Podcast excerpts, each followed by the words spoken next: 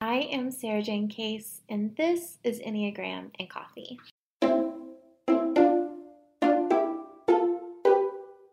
Hello, friends. Happy Friday. I hope your week has treated you well. Today, we are talking with Ashton Whitmoyer-Ober, writer, public speaker, community psychologist, certified Enneagram coach, and advocate for the underdog. She's a part time professor and has her own Enneagram and life coaching business, which you may have heard of her at Enneagram Ashton. She's the author of Enneagram for Relationships and The Two of Us, a three year couples journal. You can find her on Instagram at Enneagram Ashton. Ashton, welcome to the show. Hey, thanks so much for having me. I feel like this is long overdue. I know. I was actually thinking that this morning too. I was like, I can't believe I haven't had like a chat with Sarah Jane. And actually, since the Enneagram Summit last year, it's been a bit since we've chatted. Yeah. And I feel like even when we do the summit, it's almost like we're here to talk about the Enneagram, but this is our first time getting to really just sit down and talk about you and us and our journeys. Yeah. So fun. No, um, so I'm excited. hey, as you know, we start every episode with your rosebud and thorn. What are your rosebud and thorn today? Yeah, so I feel like they're all kind of connected, which I guess that's the point. Um, but so my my rose is I'm just so like grateful, I feel like, for the support that I have around me. So um, I have an eight month old, and I just am so thankful like every day that my mom comes and helps out, and my husband helps out, and his parents help out. And I just like feel this overwhelming like amount of gratitude today. So I definitely feel like that's my rose. Oh, it is. I cannot imagine like having an eight month old and doing everything else that you're doing right now. So that's my thorn. We're not there yet, but you can uh, start there. You can go there. So on the flip side of that, like obviously I'm obsessed with my daughter, but it is so hard to be a working mom. I mm-hmm. think that that mm-hmm.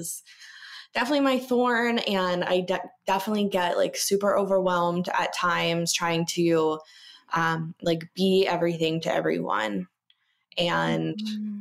so yeah, that's it's challenging for sure and it gives me definitely a newfound appreciation for however, you know, any type of mom that is out there working moms, stay at home moms, you know, bonus moms, all the moms.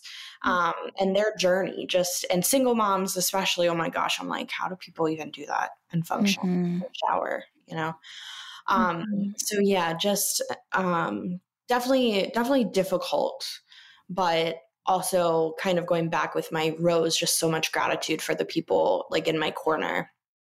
Yeah. Gosh i talked to my therapist recently about how you know like there, it's almost like there's like all of these different pockets of people who have expectations and like oh um, opinions. And I feel like when you, it's like when I hear, when I'm like reading your bio, right? It's like the people who are reading your book, people on Instagram, you have a little one now, you have your mm-hmm. partner, mm-hmm. you have, you know, there's just like so, and then you also are a part time professor. Like, yes. that's a lot of different groups of people. It's actually crazy. I actually was thinking, like, oh, wow, my semester starts in like two and a half weeks. And what did I even do this summer? Not sure. Mm-hmm. Worked. Uh, which is what is what's your bud?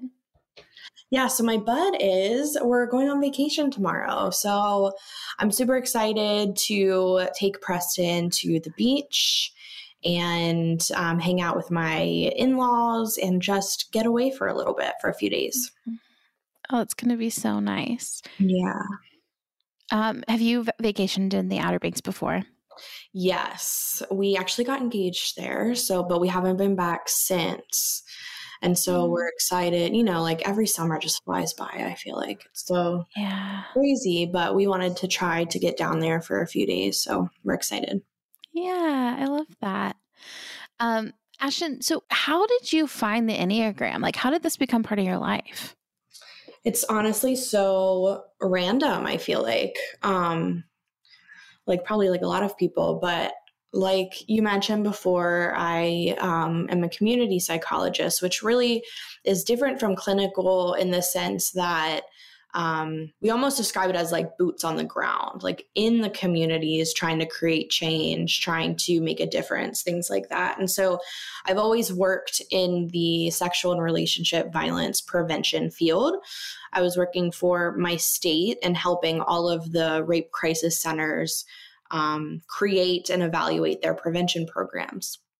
So I was doing that. And when I was in graduate school um, for psychology, is when I started hearing about the, the, this word, right? The Enneagram. And I was like, what is this?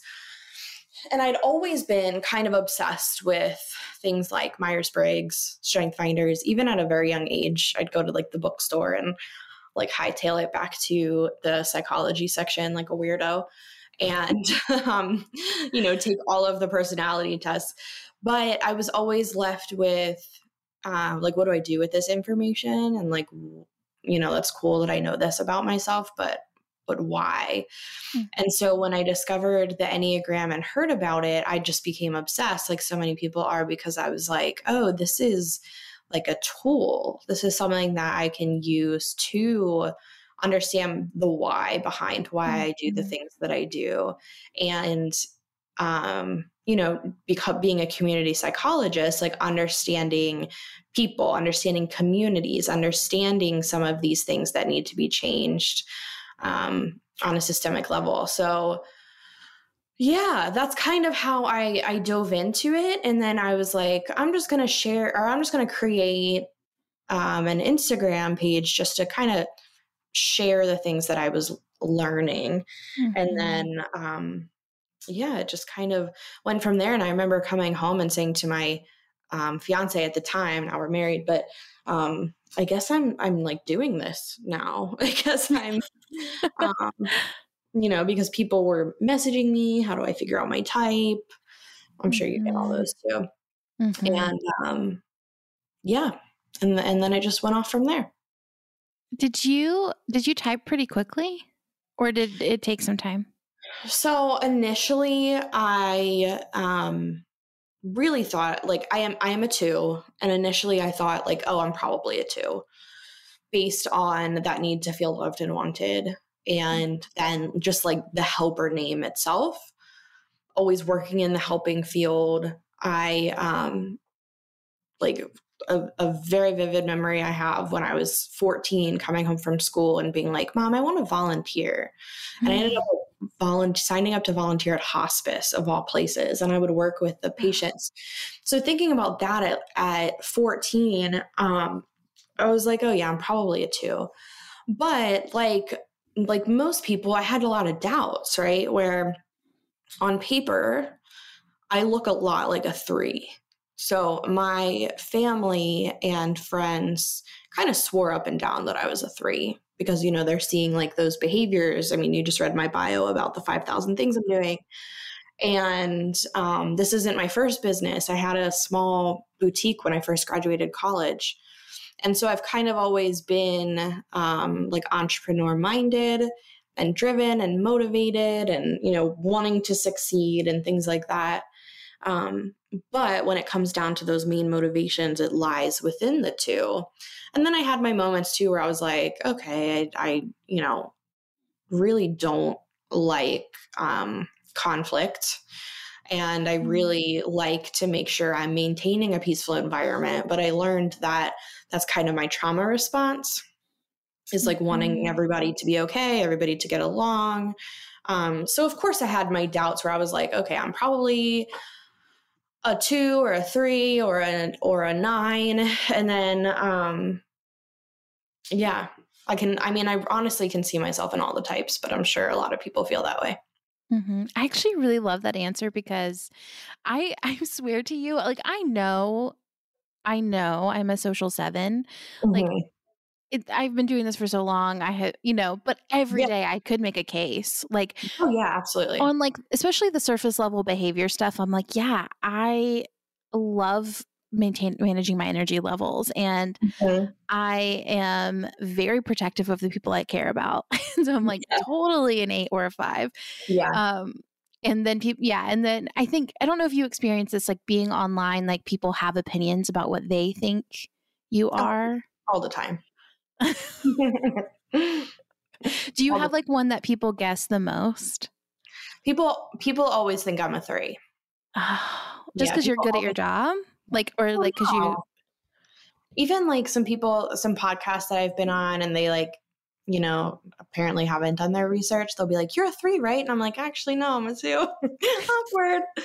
Um, and then sometimes I look like a seven two because I am a um, I'm a self pres too. Mm. So, and I think that's where what trips up my sister, who's an eight and has no issue telling me, you know, how she feels about things. Um, you know, was like, you're not as helpful as a two. and the, I mean, I've grown a lot in those areas, mm-hmm. right? Where I'm mm-hmm. able to identify my needs and identify the things that I want and think and opinions and things like that. Um, you know, I haven't always been that way. Mm-hmm. and so, and then I've been able to set boundaries and saying no is still difficult, but um, you know, I I do have a line where, you know, I will stop helping people mm-hmm. if, you know, it's I feel like the relationship is not doing anything for me anymore. And so I think that that is why a lot of people in my life like think I'm I'm also not a 2 but it's it's evolved, you know, just like the Enneagram mm-hmm. does. yeah, and I think as we grow, obviously like how we fit into the structure feels different. Like our, you know, as we know, like our type doesn't change, but like how much we look like our type changes.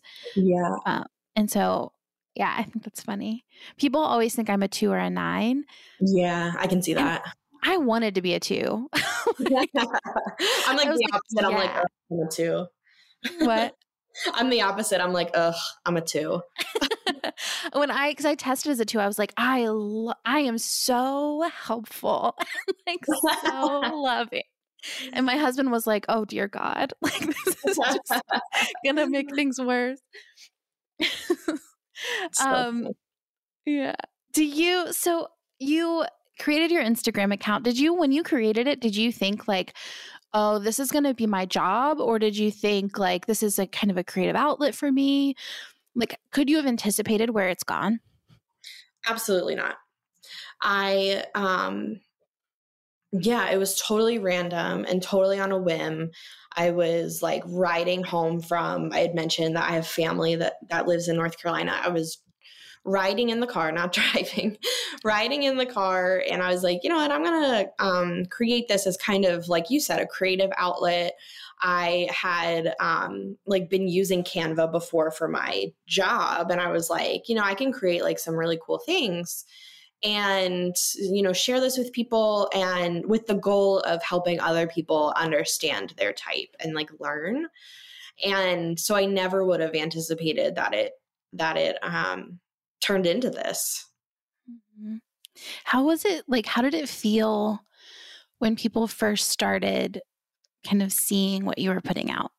Overwhelming, I think, is the the first word that came to mind. Um, I don't like. I can put. This is another reason why people think I'm a three. I can put on like a persona, mm-hmm. and so I can be social and be in the spotlight, but it's not my natural tendency. And so it felt kind of uncomfortable for me to, um, you know, have these people like sharing my stuff, right? Like sharing it on their mm-hmm. story. Um, and that's kind of, again, evolved as it's grown with more people sharing my things that um, I've gotten a little bit more used to that, you know? I I I feel like you grew at a kind of a similar pace to me. I'm not 100% sure like at the the the spacing, but I remember feeling I literally Ashton was like on the floor floor of my kitchen crying.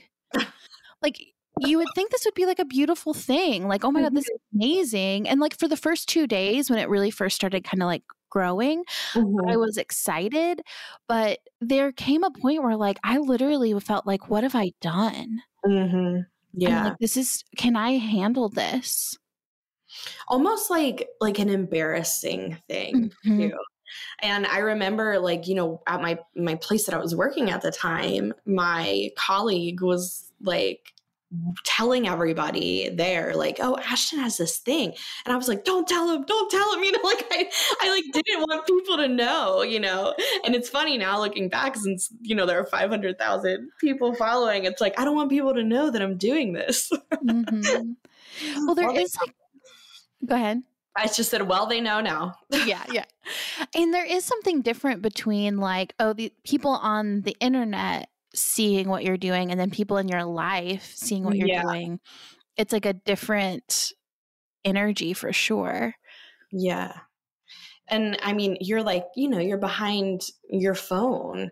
It's a, it's a mm-hmm. different comfort level. Like I had to get up and and say something at um like my friend's wedding and everyone was like you do this all the time and i'm like it's different it's so yeah. different like i don't know those people when yeah. i'm on um, you know my my phone i don't know them as intimately as i do the people in my inner circle mm-hmm. and honestly like even speaking like when you're talking about the thing that you know the most about it's yeah. completely different than like maybe this is my head type showing but like like i can talk to you about the things i know but mm. like ask me to like talk to you about like how I'm feeling about the things that I know or like in yeah. like that's just like a different level of I want a little space between me and the people who are receiving that. Like I could be more vulnerable here with you than maybe I would be with like a group of friends sitting around. Right.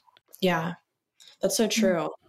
But you know when I and I think about like me being in that in that heart area and um, like i i really you know am okay talking about feelings and mm-hmm. and being very vulnerable and opening up about things i just think that you know it's always that what are people going to think about me mm-hmm. piece of my type that like is on me at all times we could really balance each other out. I think that's the point of the Enneagram. I actually think that often about you because I'm like, with you being a social seven and me being a self pres two, like we are probably very similar. Yeah, it is. It's kind of like um the biggest difference is the identity piece of like yeah. how like I I'll get on the internet and be like, "Hey, you guys, I don't care what you're saying right now. Don't be rude to me," um, and like, don't like, don't care. Um, whereas I feel like that would be harder yeah. from that heart center space, but then vice versa. Like, I have to learn so much to like actually feel my feelings and be in them. Yeah. Um. So and that's another area that I've grown in a lot because when I first, I think back to when I first had the account, and any sort of negativity that had come my way which as you know there's a lot of negativity mm-hmm. um, in you know the social media space but any sort of negativity whether they disagreed with you know what i had said about a type or they didn't like the way i did it it would crush me um, mm-hmm. and so i've grown a lot simply by having this public platform because i've had to learn um, to not you know care as much what other people think about about mm-hmm. things um, and to really just you know trust and believe in myself and to silence the critics which is really hard for a two to do naturally. Yeah that's it's good. that's some good work. Yeah. I think it is like weird too like people don't think that what they're saying is actually going to weigh on you or like impact you or like there's some sense of like oh you have 500,000 followers so therefore like you should be able to take it. Yeah. Or That's, like, like not a real person. Yeah yeah you're like a machine. Yeah. Mm-hmm. Mm-hmm. um i think too enneagram is so complicated because there's all of these different and tell me if you feel this, but I feel like with Enneagram, there's like all of these different schools of opinion that you're mm-hmm. interacting with, like old school Enneagram teachers who have opinions about Instagram. Then right. there's people who are like not versed well enough with the Enneagram to really understand what you're saying to them in this like square. And so then they get really defensive because you're saying, like, hey, this is a way to grow. And they're like, don't tell me I, need to not do that thing do. and then there's people who are like, I like that, but like there's like this like minute tweak you could make to make this a little bit more accurate to fit me specifically.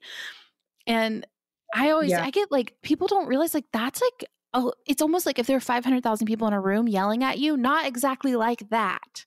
Yes. It's like it's a lot. Yeah, it's a lot. Mm. I'm like grateful for the people in the comments who are like, um, hi, she's a person. Yeah, I know. um, and it's it's sad that it takes those people, right, mm-hmm. to like mm-hmm. remind others that we're actually people. Yeah. Did you ever like I don't know if I ever really dealt with imposter syndrome as much as I did when Enneagram. My Enneagram account 1st mm-hmm. blew up. Like I was like, oh no, who am I? Like, can I even be talking about this? Did you ever have that phase? I feel like I have it every single day, honestly. yeah, like I feel someone asked in a panel I did recently, they were like, How do you deal with imposter syndrome? And I was like, um, like, do you think I'm not yeah. feeling it right now? Like in this moment, I am exact I'm actively participating yes in a relationship. Yeah, it's it's so challenging because like you said there are so many voices that are out there that are speaking about um the Enneagram and so many like you said the different opinions and you know, I might feel strongly about something and then I'm like is that like correct? Or, you know, am I wrong in thinking this or am I even equipped to teach on this? You know, all of those different things that that go into your head when you know on a daily basis when you have a public platform mm-hmm. one of the most healing things for me in this regard was recently listening to russ hudson talk mm. about the lines of the enneagram and saying that like they used to call it integration and disintegration and he's like yeah and then we quit using that phrase like in i think it was like the 90s and i was like oh yeah he changed he learned and grew and then he changed. Mm-hmm. And I mm-hmm. feel like the more that I learn about the Enneagram, like my approaches change, or I change language, or I shift understanding, or I deepen my understanding. And as I do this, let's say 30 years down the road, I'm probably not going to be the same Enneagram teacher that I am now. Yeah, um, so and hearing him say that, I was like, oh, yeah. he didn't start out as where he's at. Yeah. Yeah. And I really respect the teachers who are constantly learning and evolving and growing. Mm-hmm. I feel like if you if you don't, you're kind of missing the point of the Enneagram. yeah, because it's point. supposed to grow and evolve. You know. I think about like I think about some of the posts I did at like I don't want people to scroll back to the beginning. Oh my same, same, same. But I think about some of the posts I did at the beginning. I'm like, thank God I grew and evolved, you know? Yeah. And I think we're in like a weird phase of life where which you're like okay russ hudson wrote a book and it's like in the book but like we're every day posting real time right and for him and and for a lot of these older teachers like they did their growth work in private or like they taught a workshop and then everybody left. And it's not like on the internet for all time. Whereas like our growth process and our journey is online. People have been watching us from the beginning of it. Mhm yeah that's so true. Do you um so you wrote a book. Mm-hmm. Um, mm-hmm. how was that process for you? And you wrote about relationships. Kind of what was your decision to kind of focus in that area? So I'm I am just such a um, I'm very passionate about how, like healthy relationships. Obviously, with the mm-hmm. work that I do with um, you know sexual and relationship violence prevention, I feel like I've just always been super passionate about that, and you know saw this opportunity for people's relationships to be changed using and understanding the Enneagram. So it was, I mean, I love to write. It was always a dream of mine to um, have a book and to be able to, you know, just be an author. I like looked back on, um, of course, I've journaled my entire life, right? But um, I looked back on a like bucket list that I created when I was like 15 and one of them was like write a write a motivational book. I'm like i don't know how motivational this book is but it's educational. So yeah. i'm kind of along the lines but it was such a great experience and um, i'm just so happy that it's out in the world and people can learn from it. Mm-hmm. and it's beautiful. Thank you. That's how i feel about your book. Oh my gosh that's so nice. Oh my gosh yours is so beautiful that's so nice. I feel like making things aesthetically pleasing is not my gift. And so when people say the book is beautiful, I'm like, really? like, like kid, like, oh, thank you. Um, how was your experience? Just like, because you kind of you published in 2020 as well, right? Yes. Yeah. What was that like for you? You know, so my book came out on March 31st, 2020. And so it was like two weeks after the world shut down. And at first I was like so bummed. I had so many like events booked. Um, mm-hmm. and I was like, of course this would happen. You know, like I'm releasing my first book and we're in the middle of a pandemic. But now I'm like, how cool that I like released a book in the middle of the pandemic. Mm-hmm. And not only that, but so many people were spending more time at home, maybe more time with family members, trying to navigate how to interact with coworkers um, virtually, right? Like mm-hmm. we just had, there was so much opportunity to strengthen your relationships during that time because things were so different. And I had so many people who were like, I loved reading your book during the quarantine. I loved, um, you know, putting it into practice and things like that. And so, like, that just, um, I mean, it all was worthwhile, but that just kind of mm-hmm. solidified that for me. But I know you had a similar experience, right? I think ours came out similar timing. Yeah, I think mine was in April, and it was like, yeah, I don't, I don't know that I I didn't do a very good job of thinking about like in person events anyway.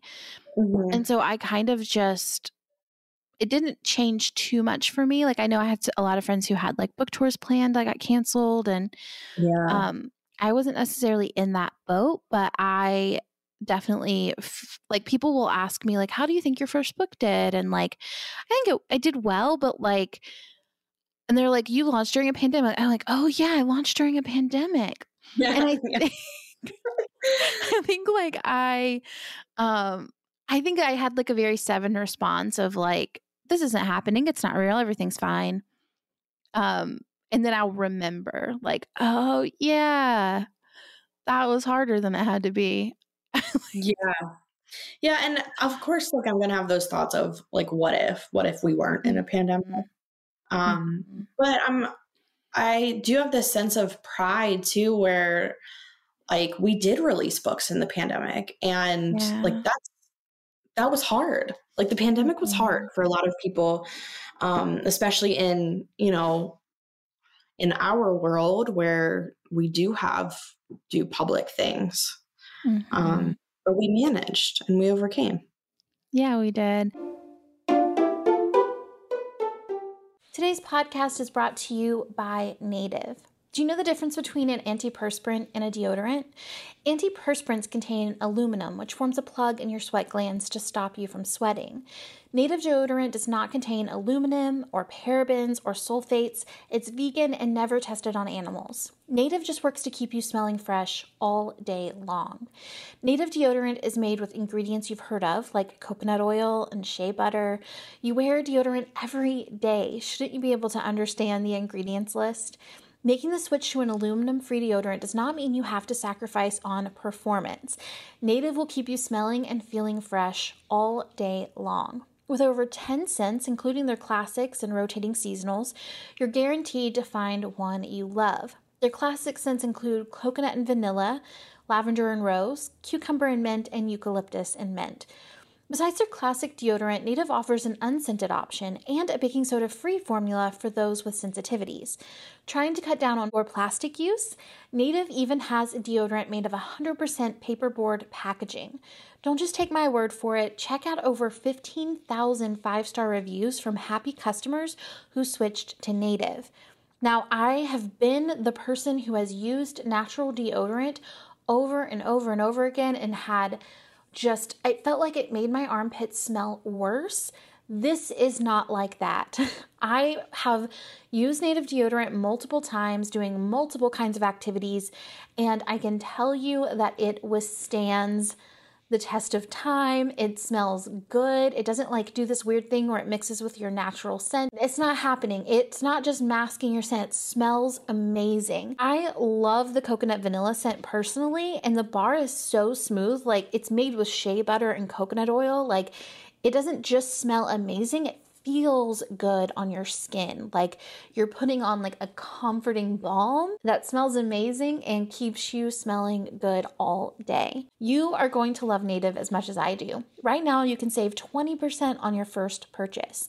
Go to nativedo.com slash egram or use the promo code egram at checkout.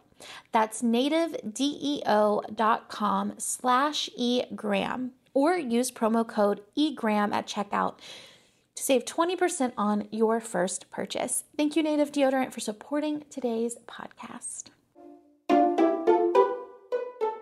You know what's interesting? Like you were saying, like the pandemic is hard. I literally wrote in my journal this morning, like, I'm still just kind of in a funk, like trying to figure out what does my life look like now? What do I like? What would feel good to me? And then I was like, oh, yeah, we're on a year and a half of living a very limited life, a very simple life without a lot of options. And of course, you don't feel like the best you've ever felt. Yeah. But I still feel like I hold myself to the standard of like, I should feel really good every day and like have a lot of energy and be really excited. but I hear it. Who, who is like um holding that expectation for you? Like, yeah, it's that? just me. yeah. And it's a hundred percent. It's like I even like saying it to you. I'm like, oh my god, that is full on my type structure. Like, oh yeah, I literally everything I just said. But y'all, before I said it, I didn't know. like, mm-hmm. like I didn't even realize like that I'm still holding myself to that that good old bring the sunshine standard. Mm-hmm. Yeah. Mm. And I mean, I feel like I talk to so many twos who are like, I'm just lost without my people and I need I'm lost without being able to help others. And honestly, I was like, I kind of welcomed the break. Mm-hmm. You know, I like I needed it. I was feeling burnt out. And obviously I would never wish a pandemic to happen or, you know, all of the um, lives that have been affected by it. But I think when I when I look back on 2020, I'm going to think like, oh, this was the year that like slapped us all in the face. Like you need mm-hmm. to stop and slow down and you know, be kind to one another. I completely agree. I feel like this is going to be a really like this is going to be in the history books around like this is when America learned that productivity wasn't the most important thing and that rest is totally safe and okay. I mean, mm. it is and I think there's a degree where like it isn't safe for some people to rest. Like when you're not in, I feel like I'm in a very privileged position around that. Like I can rest and it still kind of get my work done. Mm-hmm. But um I think like hopefully this is a shift in society to where we start to realize like rest is important for everybody, no matter if you work an hourly wage job or if you work um, for yourself. You should be able to have the same opportunities for your mental health. Yes, absolutely. And I thought, I think we saw that. Um, I just feel like that is a message that is pretty loud right now mm-hmm. on in the media, on social media, with everything going on um, with Simone Biles. That uh, you deserve a break. That people deserve mm-hmm. a break, mm-hmm. and like you said, it is um, a privilege to be able to take a break and yeah. to be able to slow down. Um, but I think that's on us who have that privilege then to advocate for um, other people to be able to have that same kind of time to do this to do that Yeah, 100%. Um have have I have one more question before we get into rapid fire that I really want to ask because Yeah. I basically this is my opportunity to be like you and I have very similar experiences. Do you feel this too? Yeah. um I sometimes feel like I get so maybe it's like I overthink the Enneagram so much to where I overcomplicate my growth journey with it and make it harder than it Mhm. has to be. Does that make sense? Yeah. Do you have you ever been at that place or am I um hello? No, I've I've definitely I've definitely been at that place where um and I think it, it comes down to like how we function in society where we have to do the most Mhm. and thinking like I have to do all of these things in order to achieve growth. Is that kind of what you mean instead of like, oh, it actually looks like this and it's simpler than I thought? Yeah, 100%. Like Yeah. um like I will say even as a 7 like I feel like I overcorrect sometimes where it's like um I even like limit my access to joy out of fear of overly relying on my ability to feel joy or my ability to feel grateful. So it's like I almost don't even let myself live out of my strengths because I'm like overcorrecting. Mm-hmm. Yeah. Um Yeah, I feel that. Um obviously it's going to look look different for for both of us, but um for me I feel like it's just this constant awareness of like I feel like I put a lot of pressure on myself to like give freely of myself mhm. and not expect things in return. And then that has gotten me in trouble before because obviously, you know, receiving things in return can look very different depending on what what it is, but by doing that it's also caused me to not have very good boundaries. Mhm. And so I've had to kind of like I think be a jerk sometimes and say like no, I'm I'm, you know, putting a boundary in this.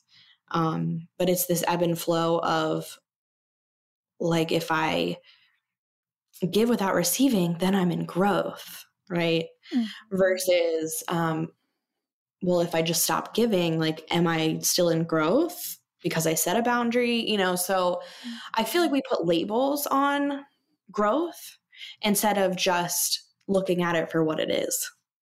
Yeah, a hundred percent. Like, like almost like trying to put it into the Enneagram so much that the Enneagram, like, we're like, when really it's just about kind of releasing and like expanding. Um, I feel like, I don't know, like, uh, yeah, I, I don't know. Like, I think like where I'm trying to go is like my head overthinks it. Like you described so beautifully, like which one of these is healthier and like kind of which one is right. And I feel like it's almost like learning to walk, like a watching a deer learn to walk for the first time, where like with the first time I ever set a boundary, I was like, no, like big boundary, guarded, you know. But and then like I was able to soften it up a little bit and like put a little bit less boundaries up, but put the put them in the right places and um Yeah. be more free with it a little bit more flexible.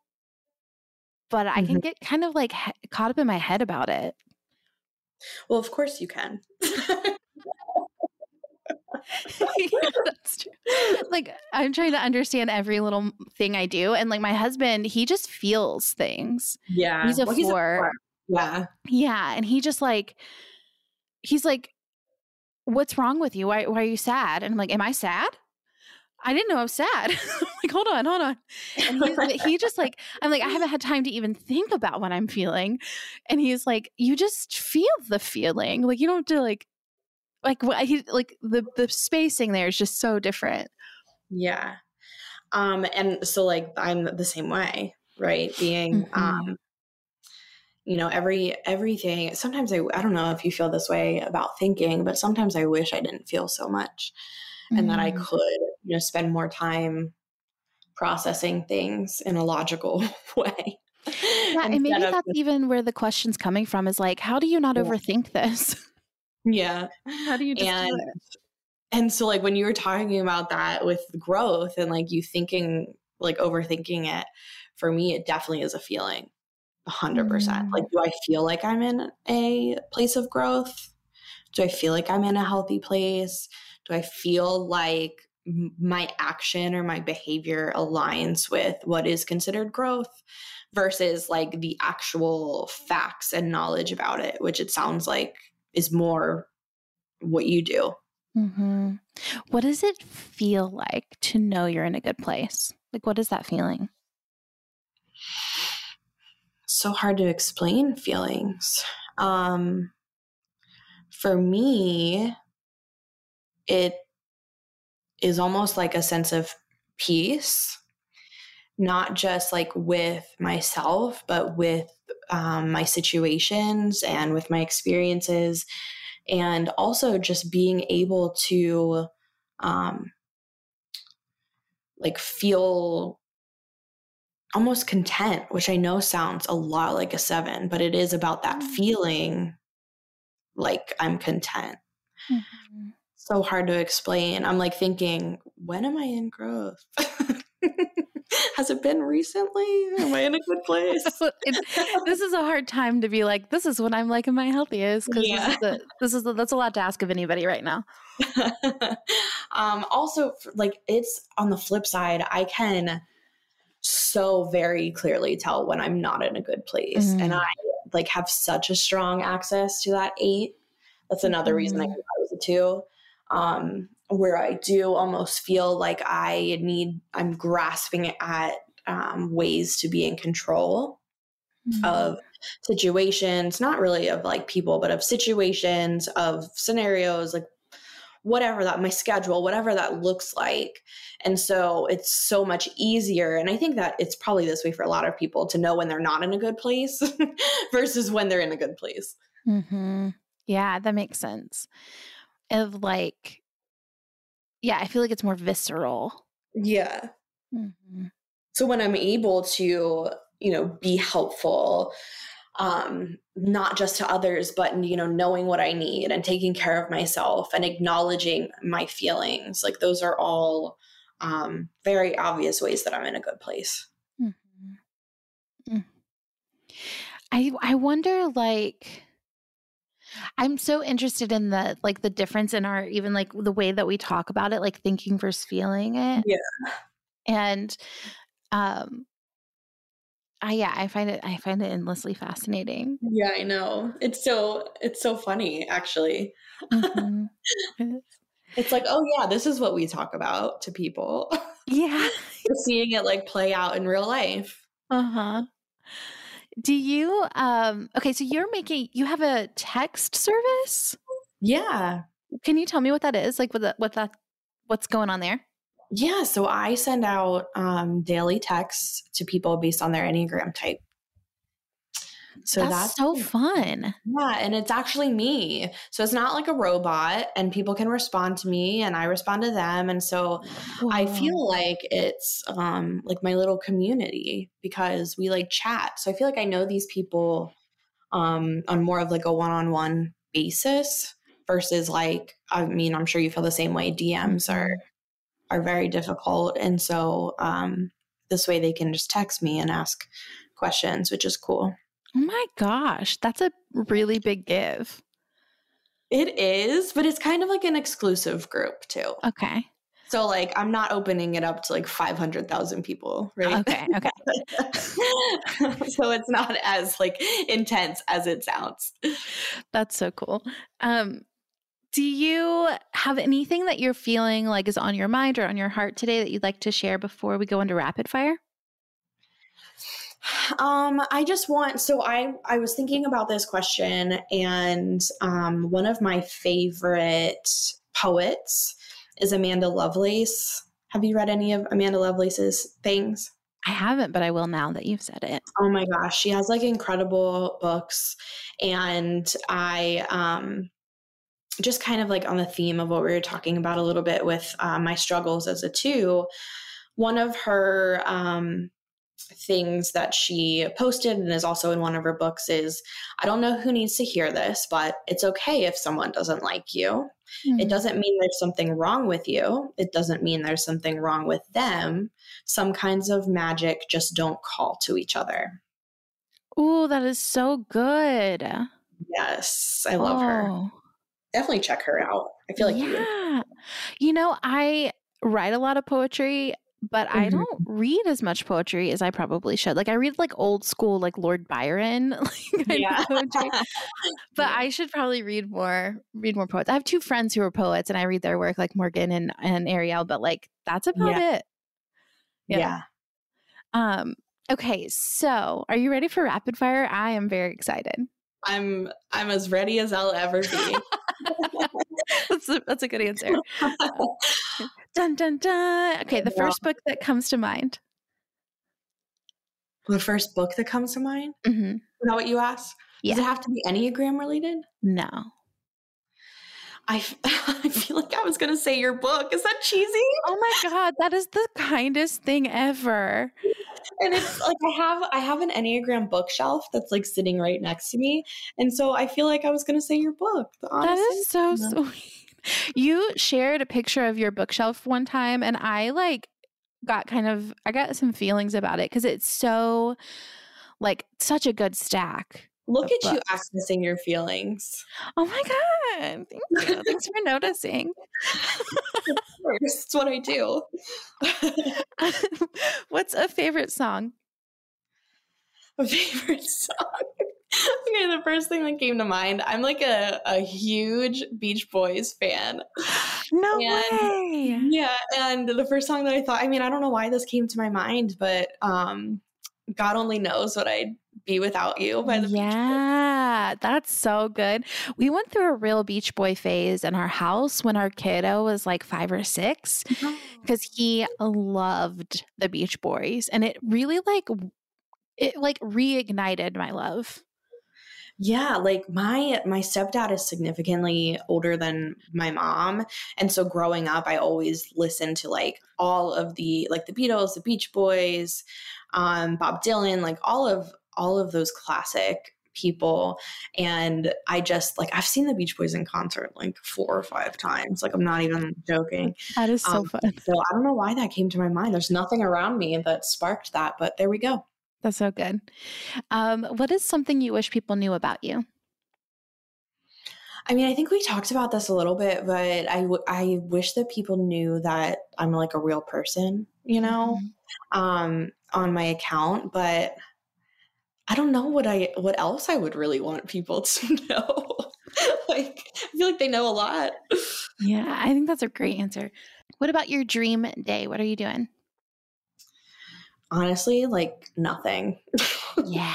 Oh, that's good. Just like laying on the couch, but it, I would have to not feel guilty mm-hmm. because oftentimes if I do have a day like that, which I don't really ever, but um I would feel guilty about not doing anything. So that would be my dream day is to like take away the guilt of being yeah. able to do that. And just like, I feel like that's why hotel rooms are so magical because yeah. it, there is something about resting in a hotel room that's like, you're supposed to do that here. Yes, that's so true. I'm like, I order room service and like watch cable TV, and like, that's the job. Yeah, that's the job. That's so funny. um, what about your final meal? What are you eating? I am like a huge um, Thai food person. Like I could eat Thai food every single meal of every single day. And so it would definitely be like some sort of drunken noodle or cashew tofu or basil tofu, anything of anything that's Thai food related. I love knowing that about you. I like I think it's fun. We had like a conversation the other day like where would you like what Asian food is your preferred Asian food, you know? Thai food 100%. Thai food. I love I don't that. Know, I love like a hibachi, of mm-hmm, course. Mm-hmm. Um I I feel the worst on Chinese food. After I eat it, I'm like, what is my bo- my body hates me. Um, but yeah, it's I like Thai food's like my thing. Where yeah. if when I'm traveling, I um, especially when I'm like by myself um, for work traveling, I always seek out like a Thai restaurant. Um, yeah, it's I I literally want it now as we're talking about it. So I'm that way with Korean food. There's something about okay. Korean food that I am obsessed with. every What everything. specifically?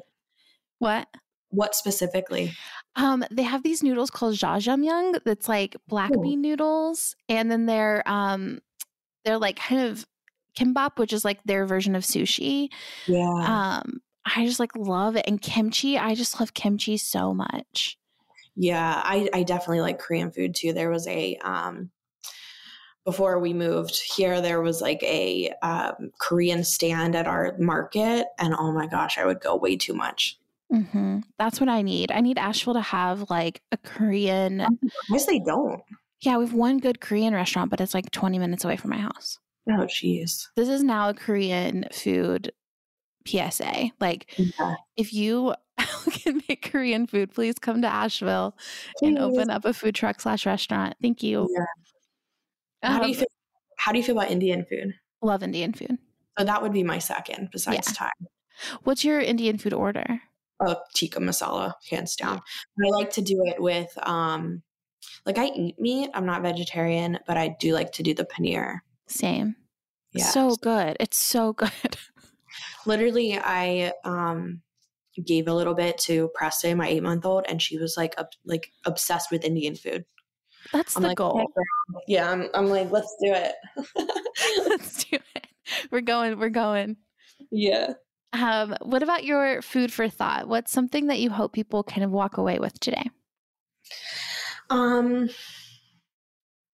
Well, I think we've mentioned this like multiple times, but just that we are are real people. That um, there's a lot of there's also like a lot of negativity that I feel like is on social media platforms, but like it can bring um, a lot of joy.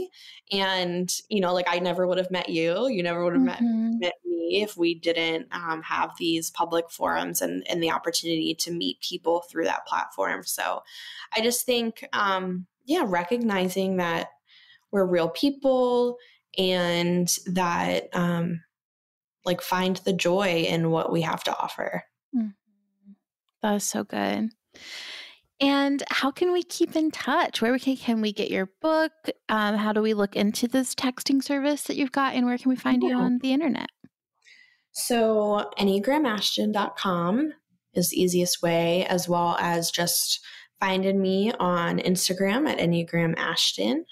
And I'd love to hear from you. Sweet. Thank you so much for being here today. It's so fun. Thanks for having me. And I'm honored to be on here with you.